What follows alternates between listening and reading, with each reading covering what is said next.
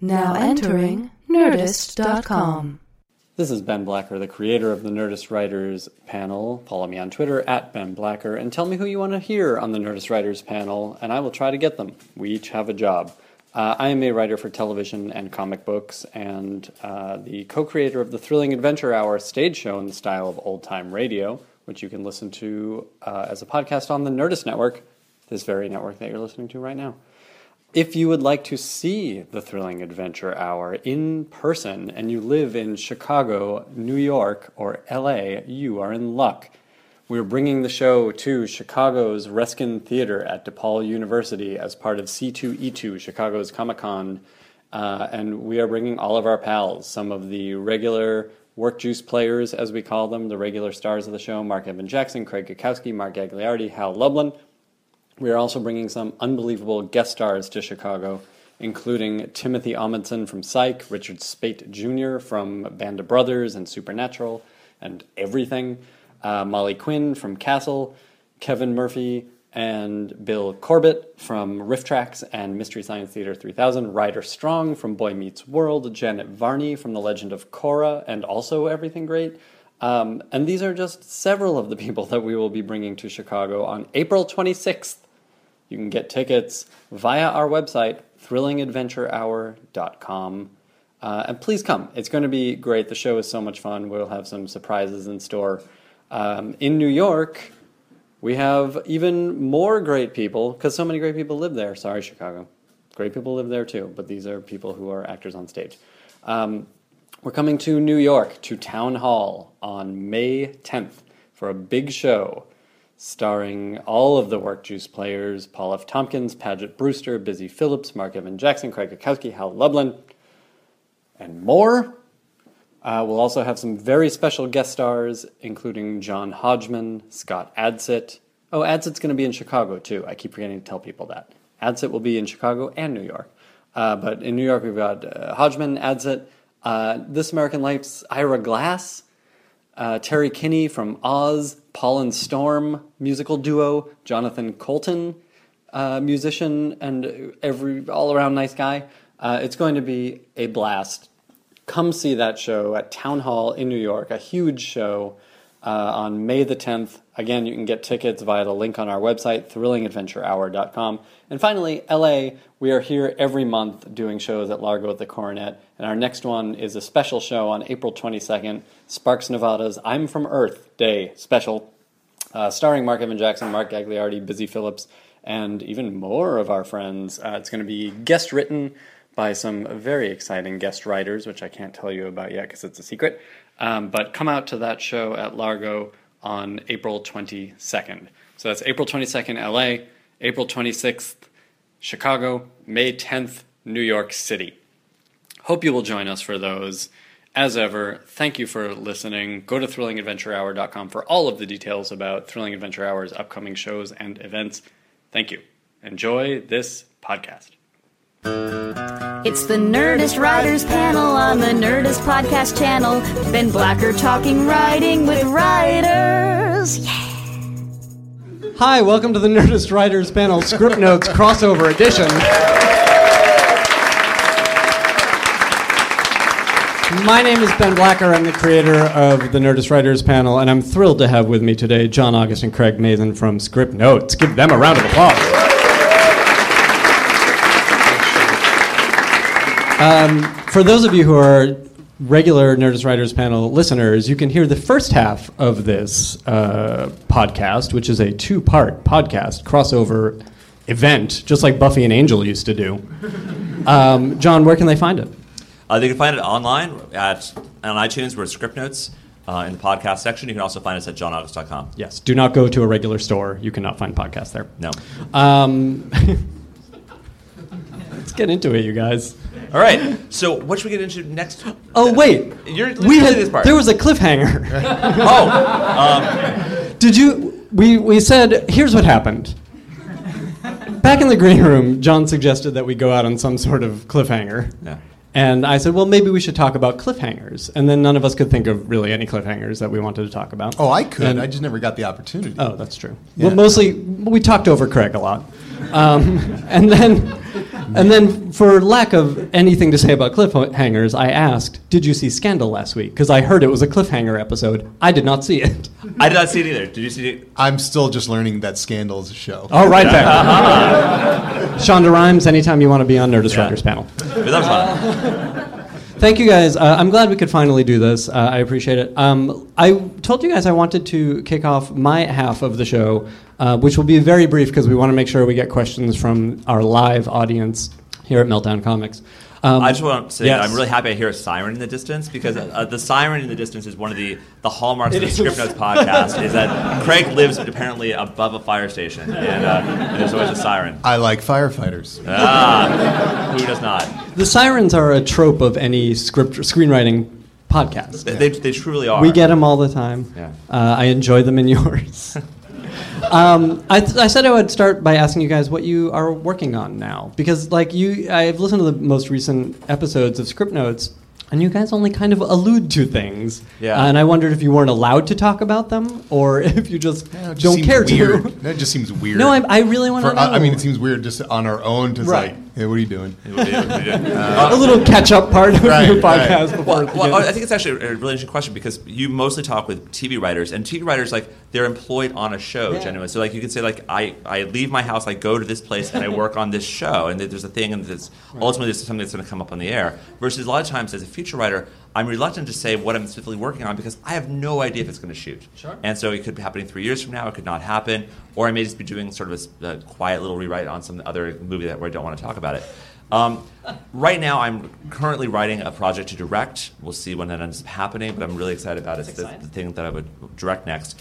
But I'm also writing a show that, um, if we were to do it, we would not shoot a pilot. We would go and, and shoot a bunch of episodes all at once, which is the way I feel like TV kind of should happen. So um, I'm doing that. I can't say anything more about it for, for very specific reasons, but it's that idea of um, a short um, eight or ten episodes that would all happen at once, so we could get some people who are who would not normally do television to do it.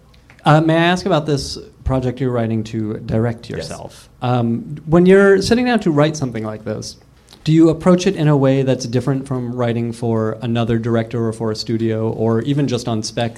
Yeah, I think that's that's really dangerous to, you know, to put on your director's hat too early. And there's there's, there's things that you know as a director, like, oh god, that's gonna be really really hard to do, and so therefore you might not put it on the page. But that's a, generally a huge mistake. You have to be able to write this thing as if someone else is going to direct it, so that you're not limiting yourself in any crazy way. Um, uh, there may be some th- cases where like.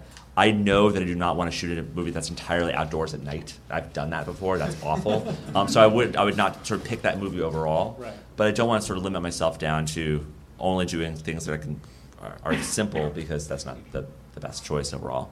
What and and and I'm sorry, Craig. Yeah. We'll we'll get to you in one moment, but I'm very curious about Shutting this down now. over here. It's fine. Okay. um, what do you get out of directing that you don't get out of writing? It's that chance to uh, to create something that really wouldn't fit anyone else's brain. So the only other movie I've directed so far is The Nines, and The Nines was very much like it. Only, You should applaud for that. You can applaud The Yeah. Not seeing. They were so hesitant about so it. I just wanted to coax it. Um, with the Nines, that was a movie that sort of it wouldn't make sense for anyone else to direct it. It was like there was a hugely autobiographical component. It was it kind of only made sense for me to sort of do it. Um, so it, it wasn't going to. I couldn't hand the script off to somebody and say like, "Hey, direct this movie." The movie I'm writing right now, honestly, someone else could direct it. So it's a matter of, am I the right person to direct it? I hope I am. I think I am.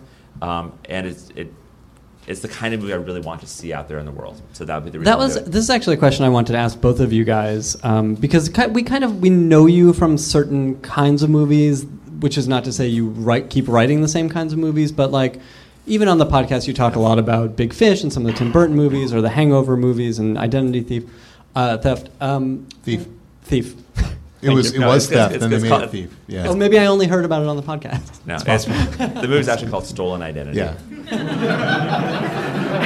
and he wrote Halloweeny. So Um, but given your druthers, if you're sitting down to write a movie that is the movie that you want to see in the world, what is that thing? And and you know, my mind says, well, maybe for John, that's Go. You know, because that's the first thing we know Yeah. you for. Uh, but it's not like anything else you've written, at least as far as I can tell. Yeah, I think that's a great challenge for every writer is to think about not just like what movie do I think I can get made, but like what movie do I most wish could exist in the world because that's the one you're actually going to probably come back to and actually finish the nine drafts of and, and still keep writing because if it's something that somebody else could have made or that you've seen before kind of why bother? And so that was the, the situation with go that was the situation with big fish really with charlie's angels, angels also like that was a movie i really wanted to exist and so therefore i was willing to work very hard to have that happen. And there are times where i am just like the craftsman who just comes in and like does the work on that other person's movie and that can be fine but the movies that are your, your own that you're really invest in are because you want that movie to exist out there Absolutely, and that's what you know. We always hear about writing a pilot, Yeah. where beginning writers are asked to write a spec pilot these days, not a, Yeah. a spec of an existing episode. Right, like And- their own thing. Exactly, and everyone says, you know, write the thing you're most passionate about because you can tell. Yeah. Um, but I wonder, is there something that you can, e- even an existing movie that you can say, I wish I had written that, or that's the voice of the thing, or that's the kind of thing I would like to do. I I will say in in general, like, the, the reason that what got me to sit down and actually start writing this one was seeing Gravity, um, because Gravity to me, um, I, I tweeted this like actually right after I, I saw it was that television has so dominated, I think, our cinematic storytelling in a way. Like the, our television has gotten so good that to me, the experience of watching Gravity was like Alfonso Cuarón said, "No, no, no, no, stop television, movies." And it's like it was reminded like this is this can only be a movie. And um, I had this idea for something that I really felt was only a movie and really wanted it to happen in those 90 minutes. So that's That's really that's what got me sitting down to write this. Uh, what about you, Craig? Um, there's uh, basically three things that I'm working on right now that are in different places, and they're all very different for me, very different than stuff I've done before, and in a very satisfying way. The first is an adaptation of a graphic novel called Cowboy Ninja Viking, which theoretically somebody in here might have heard of it. No, No. No. that's good. and and what was that a sound? um, uh, well, I actually like that nobody's heard of it. Um, it's very, it's, it's a, it's it's a great concept. Um, but it's uh, it's for Marc Forster to direct, and it's pretty much a story of um, a story of a of a I guess a born kind of agent, but he's mentally ill, and he's mentally ill in a very specific and interesting way. Um, it's not funny; it's sad. It's- he's mentally ill. Um, and, and it is about it's a movie about what it means to be mentally ill and what it means when the thing that makes you uh, useful and special is the thing that separates you from the rest of humanity and from the people that you love. So it's a that, that's been really fun and challenging and great to write, and and so we're hoping that we can get that one going. We're Is this something that you sought out? Is this something that was brought to you? it was it was brought to me um, and um, yeah, and I started working on it. What made it the, the thing that was that you said yes to? I really respond. There was a prior draft actually that was more, I think, in keeping with the tone of the graphic novel, which is sort of light and quippy, and um, I just sort of fell in love with the question of what it meant. I'm just fascinated by mental illness anyway, and and particularly interested in the idea of your your your blessing being your curse, and and figuring out how to integrate your own personality when the thing about you that is unwell is the thing that's kind of keeping you going. Which I mean, I'm always looking for an idea that is special so that people go, oh, I would see that. But then while they're watching it, inside of it, there's something that connects to the common human condition. You know, I mean, um, otherwise you just don't know what the point is. You know, so but there is, I think, even if we're not mentally ill, we all understand what it means to have a crutch. Uh, an emotional crutch or a mental crutch or a psychological crutch. So that's what kind of drew me to it. And, and I really like the idea of kind of writing something where, um, well, I just, you know, also not writing a comedy was a nice change of pace for me because I had done in the past. I had, I had sort of started to drift away from writing comedy and then I kind of got sucked back in. And And So- what, what phase are you in this so that's, project? that's done. It's budgeted, and now we're kind of waiting to. I think they're in the level of cast and so on and so you know trying to figure out Okay. uh, that part. The then for kind of funsies, um, I've been uh, doing a rewrite on The Huntsman, which is um, the kind of like I don't know, it's like the sidequel, not a sequel, it's a sidequel to Snow White and the Huntsman, um, where uh, Chris Hemsworth is back and fighting with dwarves and Seems unfair. yes, um, no, no, he's fighting alongside dwarves. Yes, uh, he wouldn't ever. It's just not cool. Um, so that's just I'm, I'm finishing that up this week, and then And, um, and what is what was again? How did you get involved with this? Was it an existing script? Were you brought on from the there was an existing script, and um, this was more of a hey, you know, we really like the story. Could you maybe just come and keep the story, but sort of work through a different execution of that story? Um, and so and so I've been doing that, and it's been really fun because I, I'm a big I, I love I do love the fantasy genre, and and so it's been great to write, you know, awful villains with English accents is fun, you know.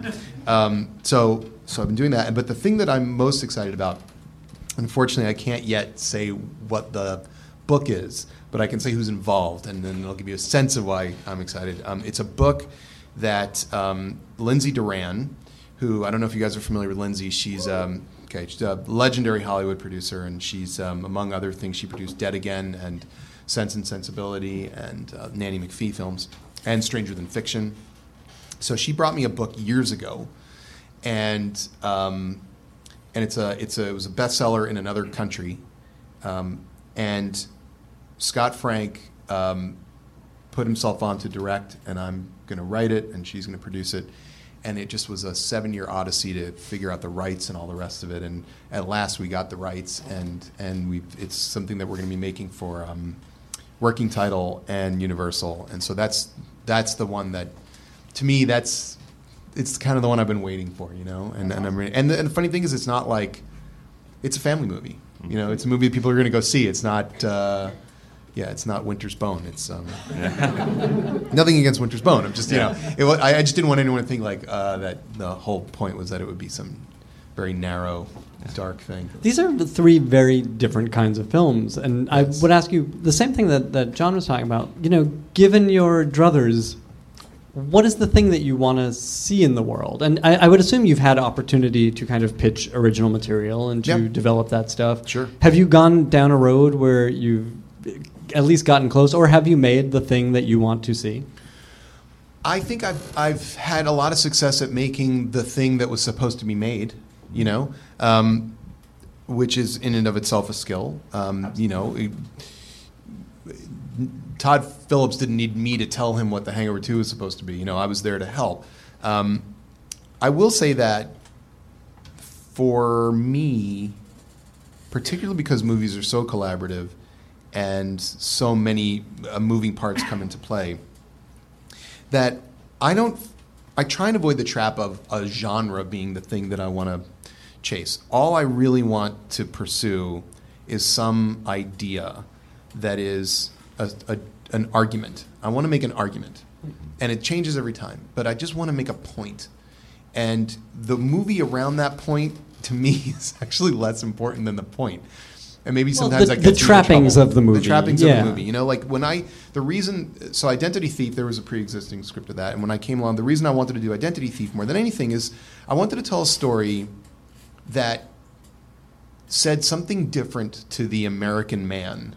It's it just said you are absolutely okay. You're fine. You're making thirty-eight thousand dollars a year. You're in debt, but you're with your family. You're okay. It's going to be fine, and and that was what I did. That's why I did, did that movie. Um, I mean, it it looks like something else, but uh, but but But those are bells and whistles around the central argument or right, and they're question. fun bells and they're fun whistles, but ultimately that's so. I all I really do now, all I think about now is what's the point, and um, and you know, it's not something that I think a lot of. It's, it's usually not that evident to anyone else. I think they're just going to see a comedy and have a great time, and I'm and I'm appreciative of that. But for me, just to get me to do something now, that's what I that's what I pursue. But that, and that's a great way into a script. Obviously, Yeah. is you know you you have a question that you're asking, or you're having an, a, making a, taking a side of an argument. Um, and I'm loath to ask where do your ideas come from. That is the worst question. Um, but how do you start exploring those questions? The question of the like, what should the argument Yeah. be? Well, the there is typically an indication from the concept. You know, I mean, they, they kind of go hand in hand. So if somebody says to me, "Look, we want to make a movie about a guy who gets his identity stolen," and it's Jason Bateman, I start to think, okay, well, w- what what happens to you when your identity's stolen? And then I start to think of all the things, all the the uh, the ways it impacts you, and then I'm trying to find the opposite of it. I'm trying to find something so that everything that you would panic about from having your identity stolen, I want to undermine so that in the end, it doesn't matter because your identity is not stealable if you accept who you are. All that they can take is your name, your money, and it sounds terrible, but in the end, you're still there. They can't take away the people that love you. They can't take away the fact that you love them. They can't take away the reasons those people love you, which are not the money and not the this and not the that. You know. So then I start to think in that way, and then I start to think, well, who's this other person, and how could she instruct him? What what where has her life gone wrong, and what is the lesson there? And is she is she a trap in a way? Is he going to try and be like her, only to realize, oh no, she's trying to be like me? So what, what Craig's actually describing is taking the premise, which is basically the what what happens, and walk, work, sort of walking that back to what does that actually, what thematically, what does that mean? And so um, that like what does identity mean thematically uh, permeates the whole story, but the uh, service premise is this guy gets his identity stolen. This, the thing I'm working on right now is about trust, and um, that's the deep down underlying thing. But that I didn't start with that. I started with the, a very high concept premise, and um, really had to sort of look like, well, what are all the aspects of that? And if you were in this situation, wow, it would be incredibly hard to trust somebody, and but you would need to trust somebody, and sort of what and that spills out through every you know, moment of the story. Yeah, that makes sense. It is is that generally a way you walk yourself into a story? Then is you find whatever this hook is, whatever this concept is, and then approach it from a thematic yeah, it- angle. It, it, it, what's the, what is the premise and who is the character? Who is the most who, who's the, that central character you're going to build a thing around? And the, what is so different about features than television is features tend to be about a character or two characters, and it's, it's their journey, and it's it's what's going to happen over the course of about 90 minutes that is going to hopefully transform them. Even in the case of Go, where it's not the point is like not, they, they aren't transformed. You're gonna that journey is going to take about that much time. and It's not supposed to be a TV show. Um, Go would be a great TV show. they tried to make a Go TV show. Really? They really did. And uh, How it- far did they get? They, I think they shot a pilot. I've never seen it, but uh, So you were heavily involved. I was, I was heavily involved. Um, but they, they tried, and uh, it, I don't think it's a TV show. I, I fundamentally don't think it is because I think it's, those are interesting characters, but like they're interesting characters for that period. In of this time. microcosm, and, and, yeah. and there's no reason why those characters should cross over again. That was a one-time occurrence that all, all three sets of characters should But cross over. thematically, could you make it a TV show? It's about crossovers. Yeah, that's what the ah yeah. It's No, crossovers. that was inadvertent. But but you know the the idea of people's lives crossing over and how does that affect the separate lives? I mean, Would they- that still be Go? Yeah, I don't know. I mean, they tried to make Crash as a TV show also. Um, it would be Go, but like uh, thematically, Go isn't about crossing over. It's, Go is about that sense where of um, you've made a decision. Uh, it's the wrong decision, but you can't go back. You just have to keep pushing forward, and that's what, uh, from each of the characters' perspectives, that's what they have to do. They had, like, you, you got to get going, and at the end of the day, you won't reach a, a great destination. You will pick yourself up, dust yourself off, and go back to work the next day. Um, it's you know. So what are we doing for New Year's? That that's what that is thematically about. And I don't think that's a sustainable premise week after week. I think, and but Go's a great example of, you know, a, a thematic approach to characters going right. And I'm always, I always wonder, especially in features, you know, because I think in TV we tend to look at relationships and we look at characters and then we look at theme. Um, but in features, how do you keep your characters from just becoming mouthpiece for theme? Well, you you really need to understand that we all walk around in living our own little themes. This is not it's not an aphorism, it's not an epigram. It's a point of view. And it is if you go to therapy, eventually they pull your theme out. Yeah. you know? um, so what we do um, particularly in features, you're looking at characters who don't quite believe what you want them to believe. They believe the opposite of what you want them to believe, and they're going to come to believe what you, at the right, as the writer, want them to believe. And so, what you're talking about are creating characters who do the things we all do. We lie to others and ourselves. We protect ourselves. We avoid the truth. We um, work overtime to distract um, our minds and our hearts from the things that cause us pain. And this is in every movie. This is in the silliest movies and in the most serious movies. So it actually, to me, it helps you create the character the, because they are unaware of the theme. Mm-hmm. They are actually, their lives are kind of existing in opposition to it. It helps you sort of start to fill out who it is, what they want, how they dress, how they speak, where they live.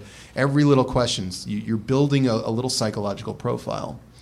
But you as the screenwriter, you're also you're you're able to do that work because you're making things worse for your character at every point, and that's the Right. that's, that's the struggle I think a lot of new writers have. Is like you love your characters, you don't want bad things to happen to them. Um, then, but you write like six scripts, and you realize like no, no, bad things have to happen to them. You must put them through you know the crucible so they actually come out the other side and can actually get someplace. And what's interesting is that I feel like a lot of times even development executives don't fundamentally understand that. So I'll go in on meetings and on a, on a, a pitch that I'm working on right now, and they kept saying like, well, you know, they don't need to do that, or that we don't need to introduce that complication because you know they could just like no, they're then these other two characters are just going to stand and look at each other and like and say funny lines. There's not going to be a there's not going to be a next step. Right. And and you're always looking at the screenwriter like, how do I make things worse for the people I love? And I think uh, another. That's true. The fake people I love. yeah, yeah. Um, sometimes the real Yeah. ones. Um, I think an, another mistake that uh, beginning, especially feature screenwriters, make is that thing of having bad things happen to your characters.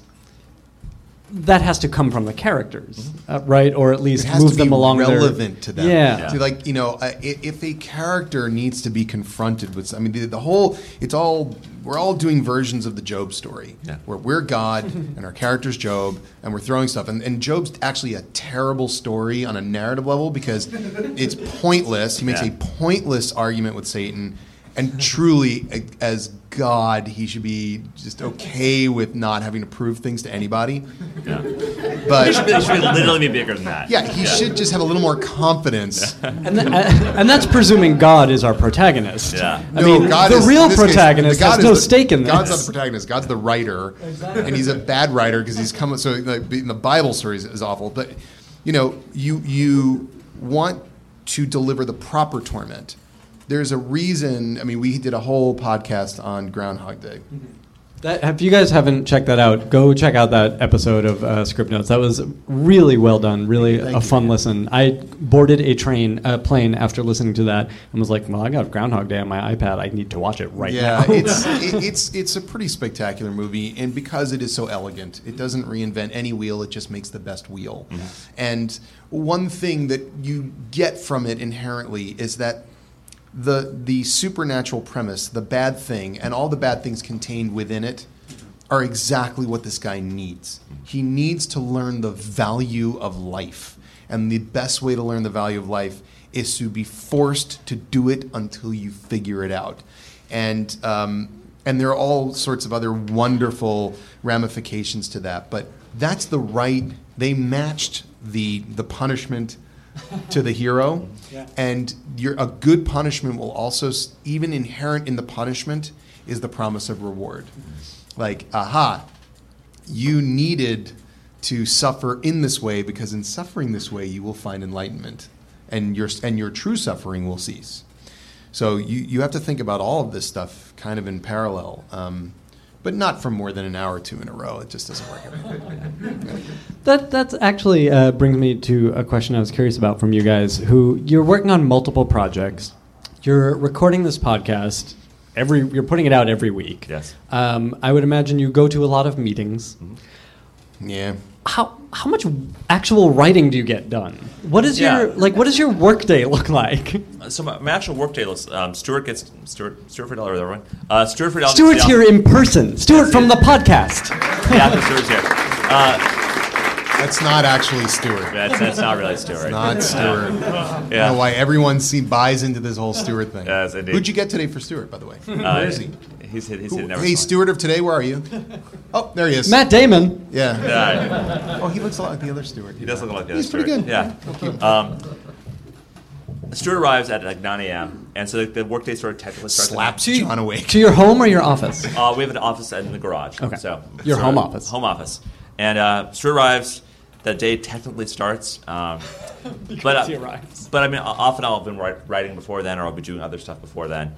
Um, Stuart leaves at about 6 p.m., so the workday sort of stops at 6 p.m. Mm-hmm. Um, so that those are the outer boundaries of what I call my work life, in the sense that like I have a, I pl- a plausible excuse for like why I'm not in the house, like raising my child or doing other stuff. So it, it's th- those kind of boundaries on, on my life. Um, but it, it hugely varies, and so writing this um, pilot for this TV show, it's been you know sometimes four or five hours of writing a day, which is a lot for me, which is a lot to do. Um, but more often, it's you know an hour or two, and, and two good hours of writing is plenty. And I think sometimes people beat themselves up like, oh, I only wrote for like two hours. Like, no, two hours is great. Three hours is awesome if you actually got work done and you sort of you know moved down the field. Do you give yourself like either a page count or a number of hours, or at least have in your head, here's what I'd like to accomplish today, so you don't get frustrated when you don't? We don't care about page count at Scriptnotes. Listen, TV's a moving train. We gotta Yeah. do a certain Yeah. number of pages a day. We don't. Um, I do have a sense of like what I need to get accomplished and sort of how much needs to be done in a day, and I, I sense when I'm behind or when I'm not. And I, I've I've been in situations where I've actually made sort of the devil's deal of like if I don't write at least five pages th- this day, I'm going to send a check to this horrible organization or something like that. I, like, that, that- I will I will force myself to do it at times, but. Uh, but that's actually done that? I've actually done that. And sent the check. I've sent the check, and so I've then had to send a, a matching donation to the other charity on the other side to balance it out karmically. Um, there, if anyone, if anyone actually wants to do this, here's here's the trick. Because of course you don't want to like have your name associated with this horrible charity that you, you don't believe in at all, Right. that- that- antithetical to everything you believe in. So there's ways you can d- donate anonymously, and so I will donate to like this horrible charity, um, and I'll say like. And I'll put in the memo field like I hate everything about your organization, twenty to 25 dollars. Um, but you can do that anonymously, so you they can't actually come back and, and find out who you were. That, that's That's why I keep getting twenty-five dollar checks from you. that's. I- I'm actually Mabel Parsons. That, that's that's that's what. hey man, whatevs? about. Yeah. That's money in my pocket. Uh, Craig, what does your workday look like? Uh, it's a little more loosey goosey than what John described. I, I practice what I call the loose, rigid system of scheduling. Uh, I have a rigid goal for the week that is, it's not about pages, but about where in the story I want to be. And um, however I get there, I get there. That said, generally it's it's similar to what John's describing. A good hour or two of writing, possibly three. I think there's deeply diminishing returns after that point the what I tend to do is think about what I'm supposed to be mm-hmm. writing before I write it. I really don't like the feeling of sitting down and going, okay, interior Yeah. Bar? That, that never Right. works. Yeah. So that's a disaster. so it's a little bit like when you were kids and you would make up a song as you went. You know, it's just horrible. So, so I like to sort of daydream the scene, and and and the shower is wonderful for that. I'm a big fan of thinking about this stuff in the shower. And then when I have a sense of roughly how the scene works, both visually and in terms of content, and how it's going to be structured, and even the pay, really tried to see the movie in my head. Then I sit down, and then it's just about really focusing in and writing it uh, in a focused fashion over the course of a, of a couple of hours. However, there have been days where I just knew it wasn't going to happen, and I just I'm okay with that because I've had the luxury. I have the luxury of experience. I know that it that is not determinative. One bad day doesn't mean a bad week or a bad month or a bad script. So um, I tend to hit my target with remarkable precision over the long run, even if there's weird fluctuations throughout. Um, and do you guys find it easy t- or difficult to uh, negotiate different types of scripts or different ways of scripting, depending on where you are in the projects? Yeah, there's. I mean, I will say my general, um, uh, how I generally attack things is I will kind of start at the start when I'm really digging in on a script. I, those first 10, 15, 20 pages are incredibly important for knowing what my world is, what my characters are. But then after that point, I will skip around and write anything that appeals to me. So it's a way to sort of stop yourself from getting caught on that moment. Like a lot of times, I just won't know how to really do a scene. I can't loop it in my head. I can't make it work. So I'll do something I can do and just you know, fill out all the pieces. Early in the process, I'd love to write those last I write, write the ending, so I know what I'm writing towards. Even if I know I'm going to go back through and do that eventually, just getting that out of the way is incredibly helpful. Um, and then I'm filling in towards the middle, and that's great because you sort of know everything that's around it.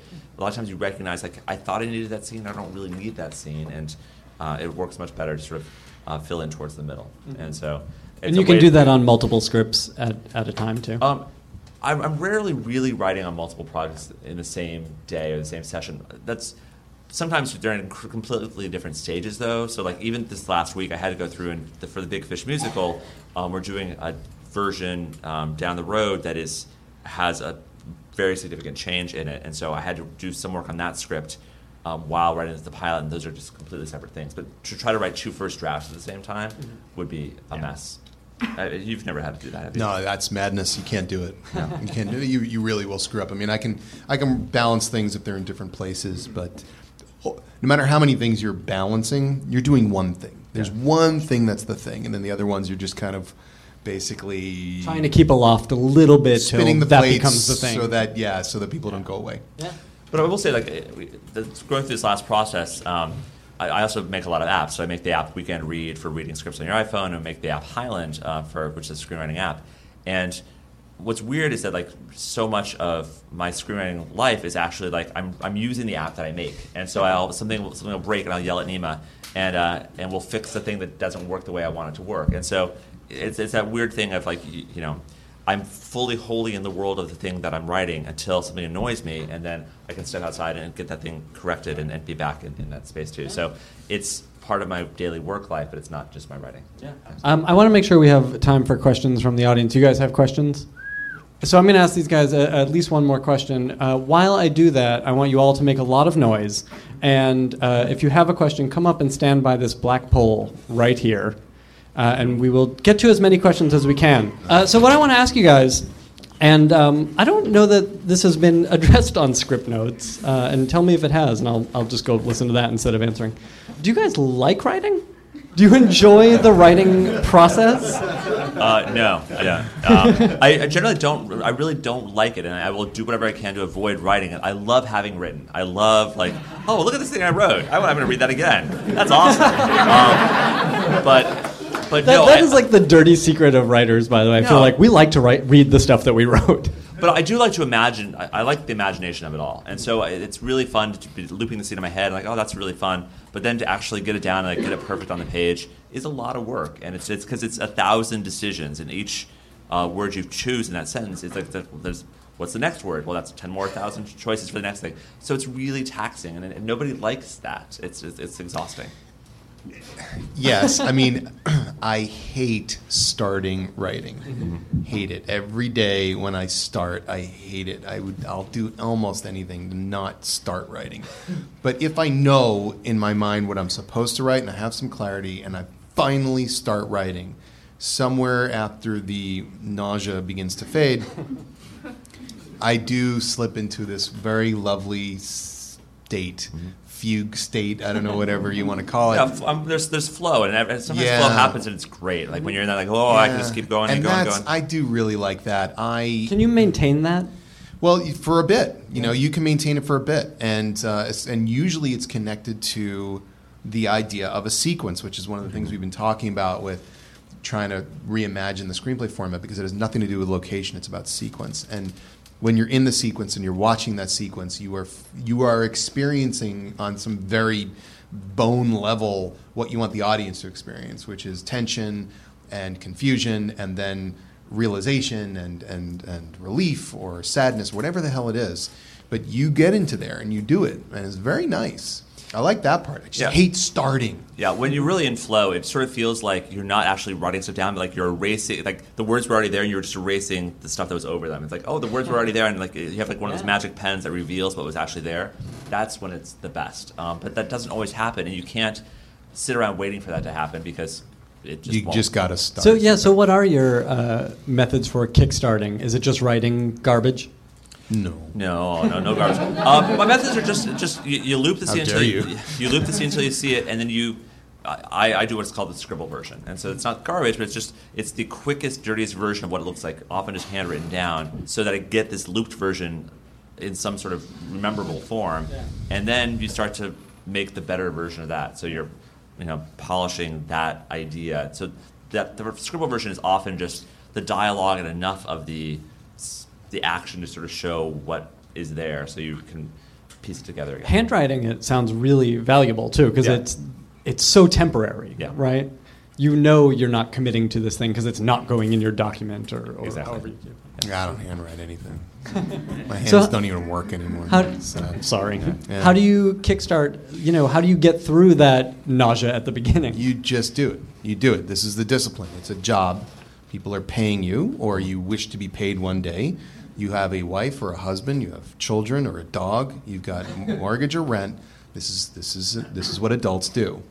And this is, I've had this discussion with my son a number of times about his homework, and uh, it's not always. We don't always get to do what we want to do, and there are rewards for getting through an initial pain and I know that those rewards are greater than the avoidance of that initial pain. I just have to do it, and then you do it, and and and it- it's it never goes away. So make your peace with it.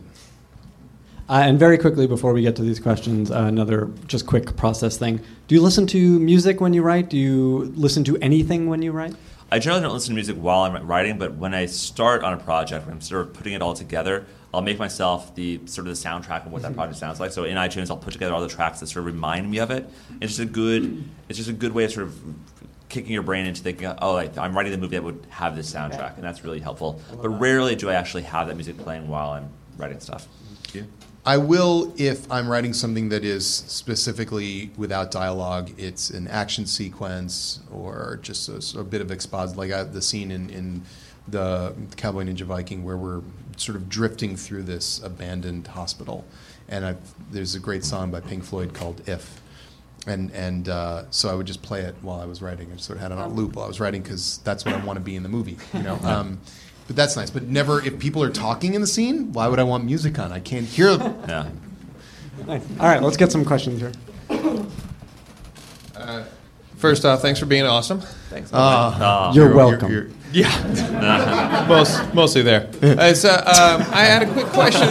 This is my house. wanted to talk to you a little bit about action sequences. I, I know you, neither one of you are really specifically action guys, but I'm thinking of something like The Bourne Identity, where mm-hmm. you've got a character that's responding to his situation and the geography mm-hmm. of the position that he or she is in.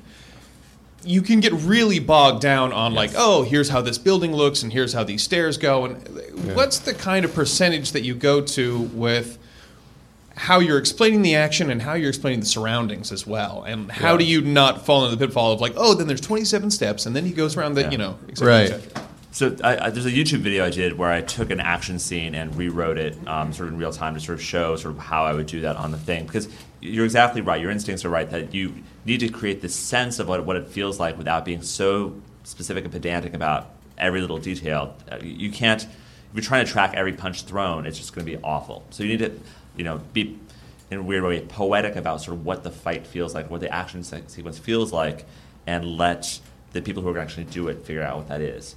I mean, always remember that a screenplay should give you the sense of, of watching a movie, but it doesn't have to give you every last little detail. Just like the same way you're not describing every bit of costume, you're not describing every bit of an action sequence. Yeah, I try and apply uh, because I've been writing more action lately, and I try and apply a need to know basis rule. What does the reader need to know so that they can make sense of the scene? The important parts of the scene, the most, the only important part of an action scene, are the choices that the hero is making in relation to the action that reflects on who they are and how they are changing, growing, defying something, beating, whatever it is. But that's what we're connecting to.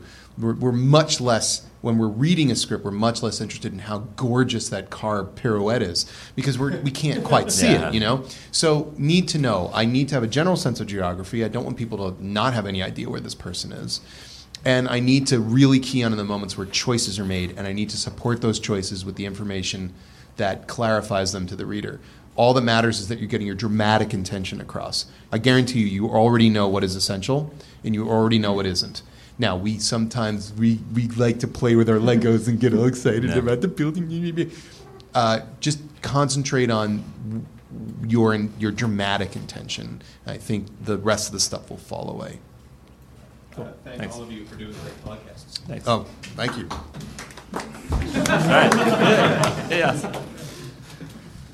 Uh, in the first part of this podcast, you were talking about how, as feature writers, you go into writer's rooms sometimes, like on television. We hear about television writers how sometimes they have to kill their baby for the sake of a story. But as guys who are like, going to rewrite features, sometimes not even talking to the guy who wrote the original draft. Sometimes you have to kill someone else's baby, whether you like it or whether you like it or That's right. whether you like it or not. Do you sometimes struggle with that decision where this guy wrote something amazing, but from my vision of this, it doesn't work? And- Yes, the answer is absolutely yes. Sometimes you will recognize that there was an intention, there was uh, this person had this vision of a movie, and these moments happen in, in their version of this movie, but that movie's not going to get made. It's not. No one's making that movie. They're trying to make this movie, and this movie is going to have these needs, and it's now this way. And it could be based on who the director was, what the casting is, who, what the studio is, what other movies are out there. There's there's some reason has, has happened why that other movie isn't getting made, and so that's why I try to reach out to the original writers to let them know that like I'm on their side. I'm not I'm not a contract killer in here to do something terrible. It's just that that's the reality of where we're at. Yeah, I, I always talk to the prior writer. I, I, I wouldn't necessarily say I'm on their side because I'm kind of not. I Yeah. mean, I'm on the movie side. Yeah, that's what you and and there are times when you know there's something in their script that I really love, and I really work and work to try and keep it in there until I realize it's just not fitting anymore. You know, and so you you uh, I try and be respectful of anything that I think is going to be good. And if it's not, then it's not, you know, and, and and I have to give myself the opportunity to make that choice. And should it come to pass that somebody then comes in after me, well, they'll be doing the same thing, you know. So yeah, it sucks. What are you going to do? Yeah, I, you you said I like that you say that you're on the movie side. You're also on the audience's side, and you're you're really looking at like I'm imagining this final vision of the movie, and I'm sitting in theater watching it. What is the best experience for that, that audience member? And you're as responsible to that person as you are to the writer, or to the director, or anybody else.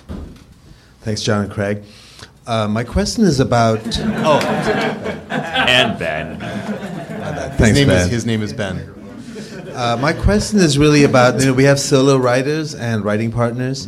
In the music world, you have people that have multiple projects. You know, they'll play drums in one band and they sing in another band, and they have multiple things. Yeah. And I find myself in that situation in screenwriting, where I have multiple projects. I have writing partners that are very different, and I also have a solo project. Is this common? Is this something you see happening? What are some implications for this? It's it's not common. Uh, but I think it could become more common. It, it could. I, look, you, you always have to be wary of dilettantism, you know, of s- sort of, I'm the sort of person that just likes to snack on lots of little things. And the new is always exciting. New men are exciting. New women are exciting. It's always exciting, right? So, you know, you can get caught up in the newest shiny thing, and suddenly you realize I've got 12 things that are all 20% done.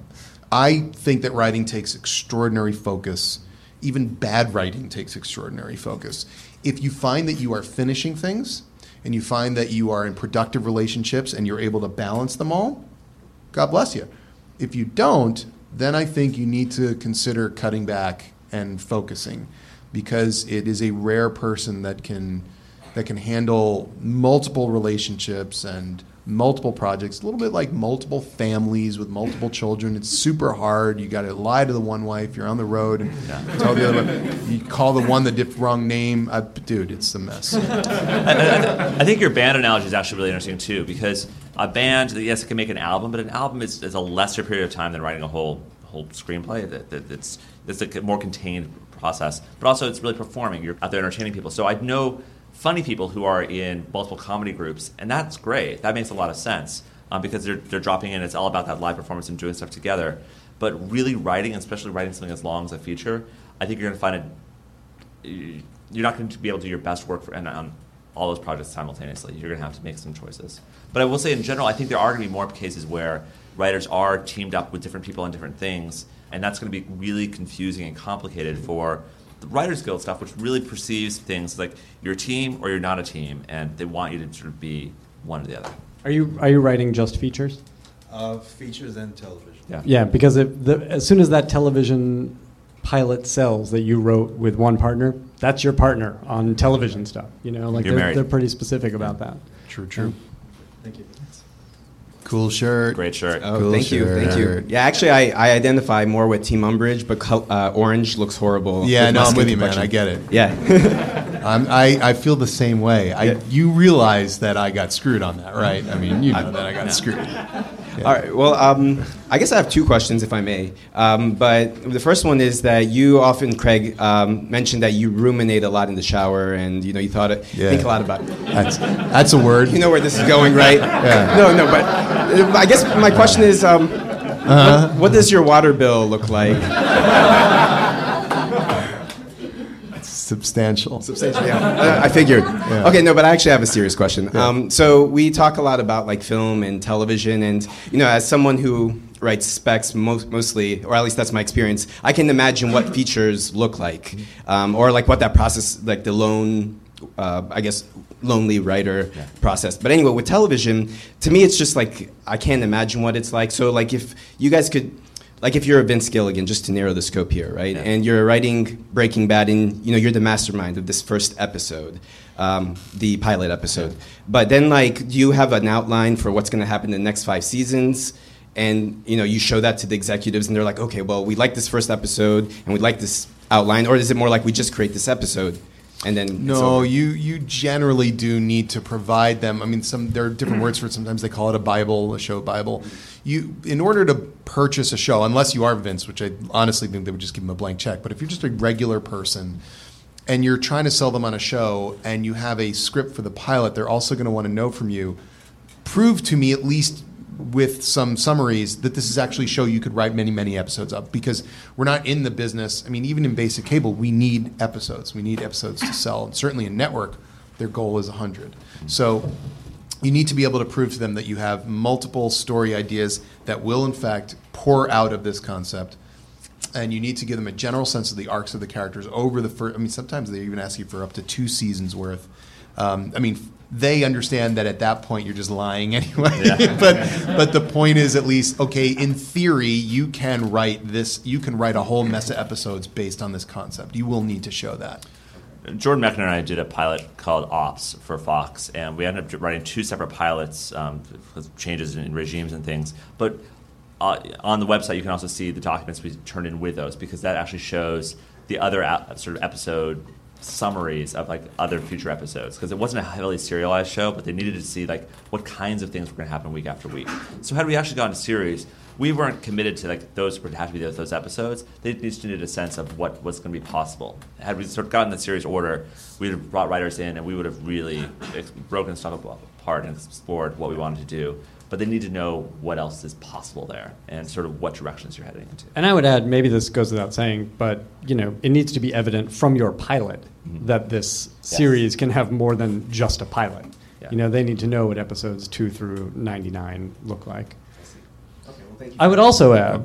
I, I would also listen to Ben's podcast because he, they talk about this a lot. That's what I was going to All add. right, yeah. Thanks, thanks. thank you Hi guys, I was wondering if you talk a little bit about pitching mm-hmm. and more more about going in and pitching on something that a lot of writers are going in and they want to see oh, who has the best take, yeah. or if you have an original idea and as opposed to a, a spec going in and say, hey, what about doing something like this? I don't know if that's how it works or whatever. it can It can. It can. Yes. So cla- classically, a pitch is really that second thing. Like you would think a pitch would be like, I have this great idea for a movie, and so I'm going in and pitching it, and so I'm setting up the whole everything in this.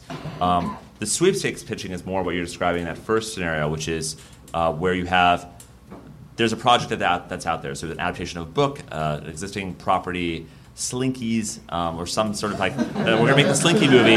Come in and pitch us a take on the Slinky movie, and um, that that happens. And so you have to decide like, am I gonna be one of the 15 writers going in on the Slinky pitch? And that's it's really tough um, because how am I going to differentiate my pitch from every other pitch? How are they going to remember mine versus the other one? The very first thing I, I my paid writing job was kind of that situation though. It was a book called How to Eat Fried Worms, and uh, it's by Thomas Rockwell. And uh, it was me versus all these really funny Simpsons writers who had their funny Simpsons episodes. And my writing samples for this was the Natural Born Killers novelization and uh, uh, a romantic tragedy. So like I was like the, the worst person going into it, but everyone was pitching their things, and so I brought in worms, and it, it, felt very stunty. But I really wanted people to remember like this is what we're actually talking about. It's like it's like picking worms out of the dirt and eating those. So I didn't eat them in the room. I wasn't that gross. But um, I was going in there and I could have, I spent weeks working on that pitch, and I could have not gotten it. And that's really the danger of uh, sweepstakes pitching is you What have a bunch of writers spending a tremendous amount of time, and almost none of them are going to be working on it. What did that pitch actually look like? You know, for you Yeah. come in, you throw down a box of worms, but how did the pitch actually sound?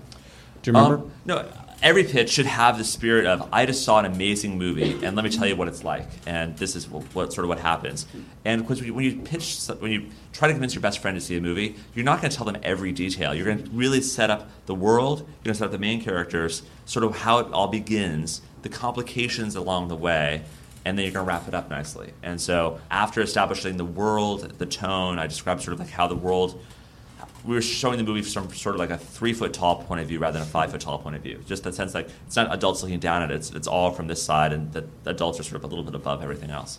I described that, and then I also then I, I dumped out the, the worms on a, on a plate I brought, uh, so everyone could sort of they could writhe around, and people say like, and this is what we're sort of getting into is are these worms, and um, talked them through the beats. But I did it like three times for different executives and things like that, and I brought the worms the once. But. Always, yeah. The, um, pitching is um, sometimes you pitch uh, an original idea. It's rare that they will hear new writers pitching original ideas because they just don't want to waste their time because 99.999 out of whatever that number is, it just won't be very good. At least that's what they think.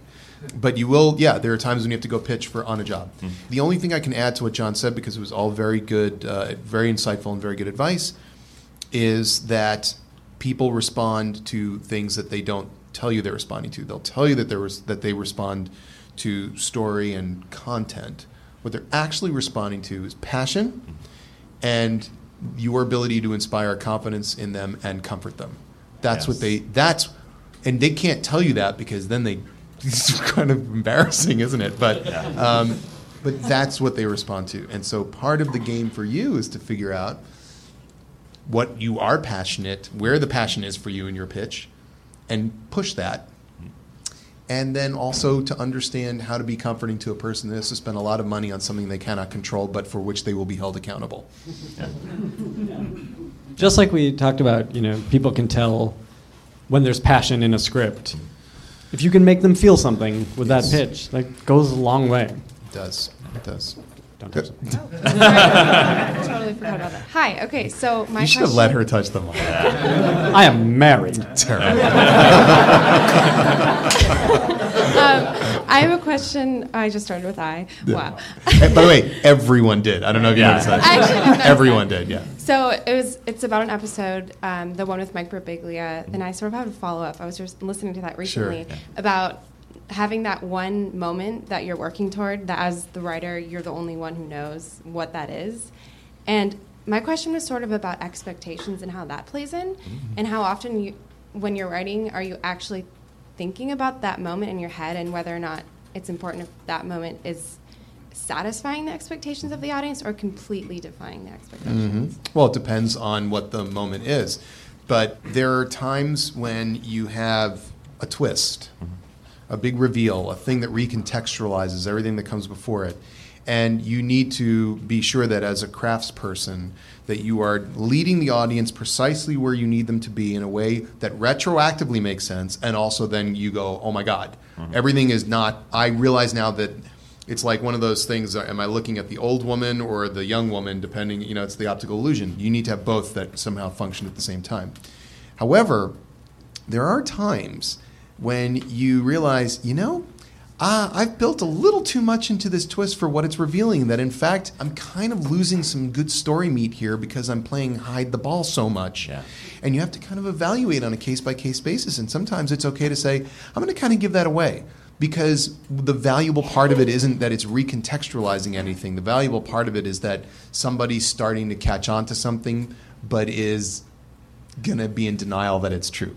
You know, there these choices are up to you. There's no one answer, but it's good that you're thinking about it. I think that's what you have to do is really make sure that you are thinking about that twist and that it makes sense and is valuable for your script because if it isn't, oh my god, you got to get rid of it.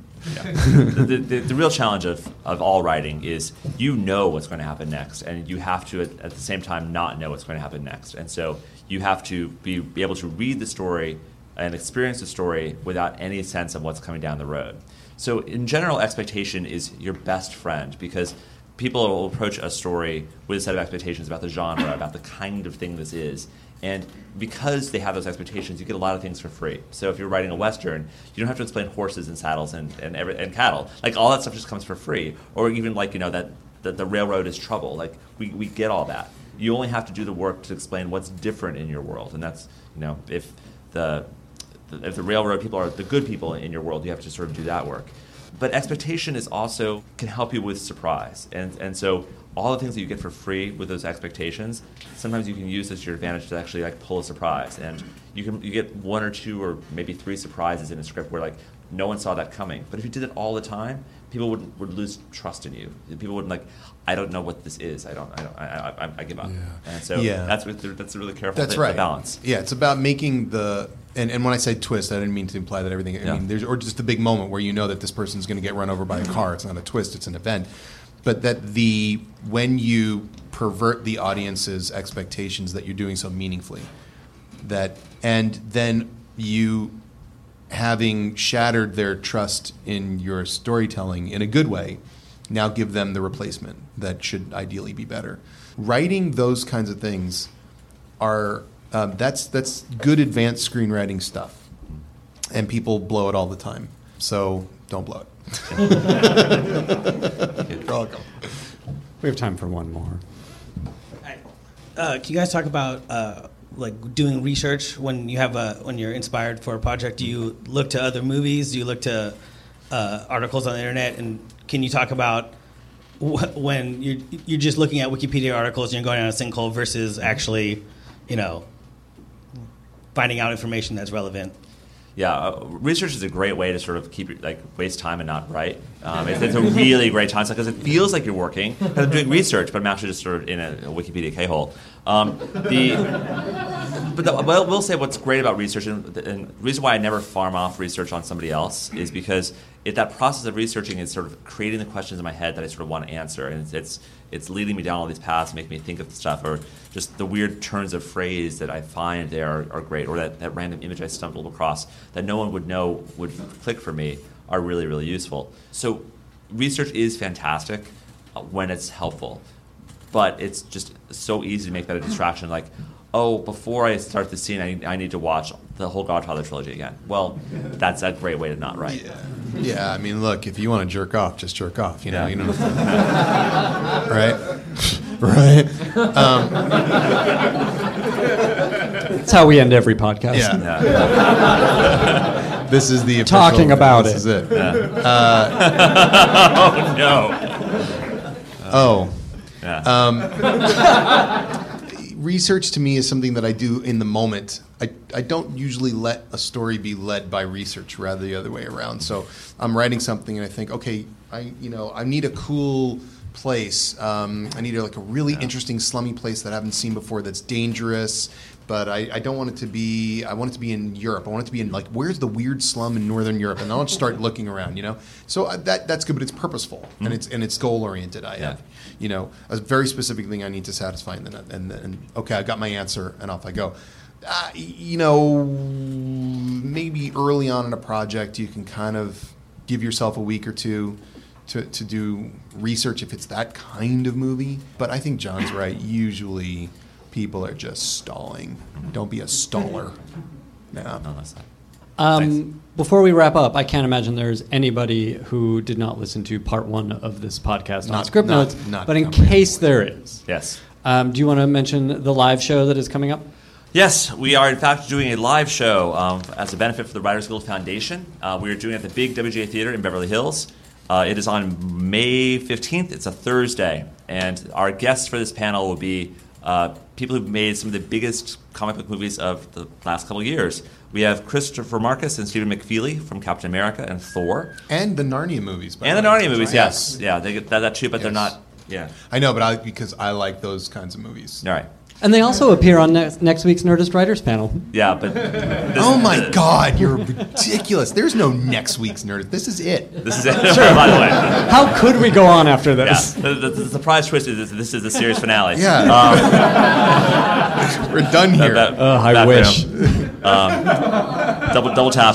Um, and also, uh, David Goyer is going to be joining us uh, uh, for that too. So Yeah. David Goyer of the DC of um, Batman uh, Batman vs Superman. Superman, and uh, Blade.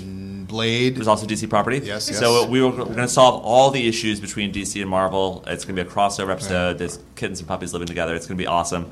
Uh, we have a live three-page challenge, so if people want to come to that. Tickets go on sale this Thursday. And where can they get them? They can find them at Writers Guild Foundation, so WGF. Dot. Uh, no, it's actually WG Foundation. WG, WGFoundation.org. Dot org, yeah. But we'll have a link. Uh, John will put a link up up at johnaugust.com. Great. That sounds fun. Um, I'm glad you asked. In addition to writing television and comic books, um, I am the co- co-creator of the Thrilling Adventure Hour, which is a stage show in the style of old time radio. Correct. Um, and a podcast here on the Nerdist channel. Um, we are touring this show uh, in in a big way this year. On April 26th, we will be in Chicago. Please come see us. Uh, we're bringing lots of our stars and guest stars, including Marc Evan Jackson, Mark Gagliardi, Timothy Omundson, Richard Speight, Janet Varney, Ryder Strong, Molly Quinn. It's a crazy collection of people. Come to that. New York Town Hall, May 10th, the big show uh, featuring all of our Thrilling Adventure Hour stars Paul F. Tompkins, Paget Brewster, Busy Philipps, all the Workjuice players, and John Hodgman, Scott Adsit, Ira Glass. By the time you hear this, you will know that we have announced three more special guests Zachary Levi uh, from Your Chuck, um, Scott Aukerman from Comedy Bang Bang, and Dick Cavett. yeah. Are you so come to that real? on May 10th for real? Dick Cavett? Dick Cavett. He's gonna That's the write coolest name of he's all the write- names that you just said, Yeah, the way. he's gonna write dumb stuff that I wrote. Dick Cavett is awesome. Yeah, we're gonna make him act. Sweet. Yeah, so come see it May Why 10th. Go to Thrilling Adventure Hour. Shh. Go to thrillingadventurehour.com for links to tickets. Pick up the phone, Craig. Oh, What's all right. Yeah, that- Finally, that- you why we don't guys, um, we end the show by asking, what are you watching on television? What movies are you loving these days? What are you reading that you're getting excited about? That you're talking to your spouses about? That you're talking to your coworkers about? That you want to tell us about? Uh, well, I'm easy because you know he watches a lot. Um, I've limited my television watching. Currently, is Sunday night tonight HBO. I go for the Game of Thrones Silicon Valley back to back. That's my that's my jam. Uh, I'm currently reading my way through uh, Agatha Christie's of, uh, and I've got uh, yeah. Are I've you kind of- reading it for the first time or rereading? no, no. I uh, I've read a lot of them before, but I've, there are some that nobody's ever read. You know, really, uh, and for good reason. As I'm going through, but but still, in just in terms of being a completionist and getting achievement unlocked, I'm I'm, uh, I'm making my way through through all of them. So. Uh, Are there any that you recommend for people who have never read Agatha well, Christie? I mean, you know, uh, they're the the big ones. I mean, if you if you don't know the ending to Murder on the Orient Express, just get off my planet already. But um, but there are some other ones. Uh, uh, Death on the Nile, um, Evil Under the Sun, I think is what that one was called. Um, uh, the Mirror Cracked, uh, From Side to Side. And then there were none, which is not the original title, but I will not be saying the original title. Uh, and uh, the first one is spectacular, actually, maybe one of her best because of what she pulls in it. Is the I think it's called the Murder of Roger Ackroyd, um, where, where she did something that almost got her kicked out of the murder mystery writers group because they were so scandalized by the narrative audacity of her. So um, yeah, so I'm going through that, and then um, you know, um, in terms of um, which movies, yeah, you know, movies. But what are you going to do about those? They come and go. Um, uh, I'm, I'm, I'm looking for a good new video game. I've kind of blown through a lot of the. Uh, I got South Park. I got to I got to start South Park up. Yeah, is that worth it? Yeah. All right. I could see you being a good Cartman. Did you say Cartman? Cartman? I, it came out of my mouth strangely, but yeah, Cartman. Are you an alien? Eric. The crazy thing Cartman. is, he's from Colorado. You're Yeah, from yeah. where they're Yeah, from. You're I am, from yeah. South Park, and you're like, I can see being a good Cartman. Cartman. You could be a good Cartman. Um, uh, favorites. Uh, I'm reading the Brothers Grimm, like the uh, the originals, and uh, uh, so to fall asleep, I need to read something that's like interesting enough, but also sort of boring. And so it's, it's exactly the right kind of thing for, for reading yourself to sleep. Um, but I'm finding them really disturbing in ways I wasn't expecting. Um, in sense of like, there's a, the premise setups of like you know, uh, you know, he was born with a curse that he would be killed by a deer. But then it has nothing. To, the rest of the story has nothing to do with like that at all, and it's all about these other princess things. That's just crazy. And so one of my other fascinations is that it's just the worst marriage advice possible um, in, in every Brothers Grimm story. It's essentially like you know you'll be uh, bound to some sort of supernatural hardship, but then someone will rescue you and you should marry them. And that, that, that and it, it really frustrates me that sense that you know the first person who does something nice for you you should marry. That's no. It's not the worst advice. That, that's how Craig met his wife. she took a thorn out of my paw. Um, uh, but then a lot of my television is sort of guilty pleasure television, and uh, so I'm a huge fan of The Challenge on MTV, uh, which is uh, one of the most iconic and stupid shows. So it's basically it's the real, it used to be the Real World MTV. the Real What's World, MTV? I don't know. Let's start with uh, that. Real World Road Rules Challenge. Right. Um, so it's all the people from the real world and all the people from Road Rules, but Road Rules doesn't even exist really anymore. so it's just a bunch of like drunk people like knocking each other off of high platforms. I just love it. So uh, um, it's it's it's non-thinking television. That explains a lot about TV right now. uh, please give a big round of applause for our friends from Scriptnotes, John August and Craig Mazin. Thanks to everyone here at Nerdist Industries of Meltdown Comics. Thanks to 826LA, who receives all of the proceeds from the, the tickets you bought. Good night. Thank you. Thank you. Thank you. Now leaving Nerdist.com.